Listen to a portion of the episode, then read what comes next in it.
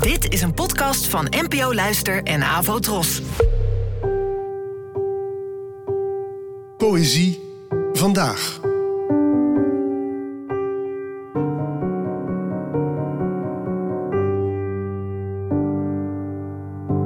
Hallo, dankjewel dat je luistert. Het gedicht van vandaag is geschreven door Dirkje Kuik. Die leefde van 1929 tot 2008. De egel. Naast de muis met handen, de dode mol, het sieraad van de aanspreker, hoe eenvoudig scheen de egel op het kerkhof. Gevangen in een padvindershoed verweerde hij zich slechts met zijn stekels, de neus in de maag. Later, tot reden gebracht, zocht hij scharrelend zijn weg naar mijn schoen. Verwisselde het tijdelijke met de eeuwigheid, het amen van een arsenicumeter. Verlokt door de melk, het kruidige vlees, kwam hij zacht fluitend, dwaas uit de vuilnisbak, in een te kwaad seizoen.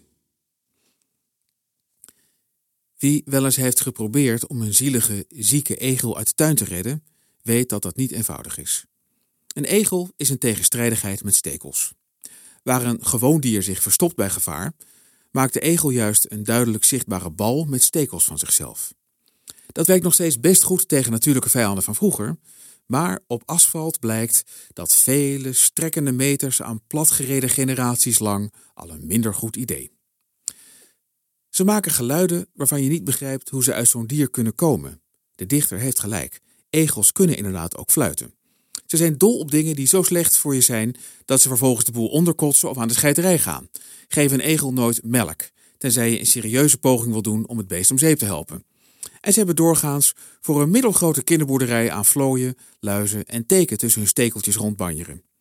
En wormen vinden het er vaak weer heel gezellig in de egel. Kortom, red de egel niet. Dat loopt niet goed af voor dier, mens of allebei. Kun je het toch niet laten? Breng de egel naar een egelopvang. Daar hebben ze meer verstand van egels dan dichters en dierenredders. En vergeet niet je padvindershoed daarna bijzonder goed uit te kloppen. Bedankt voor het luisteren en tot het volgende gedicht. Afro Tros, de omroep voor ons.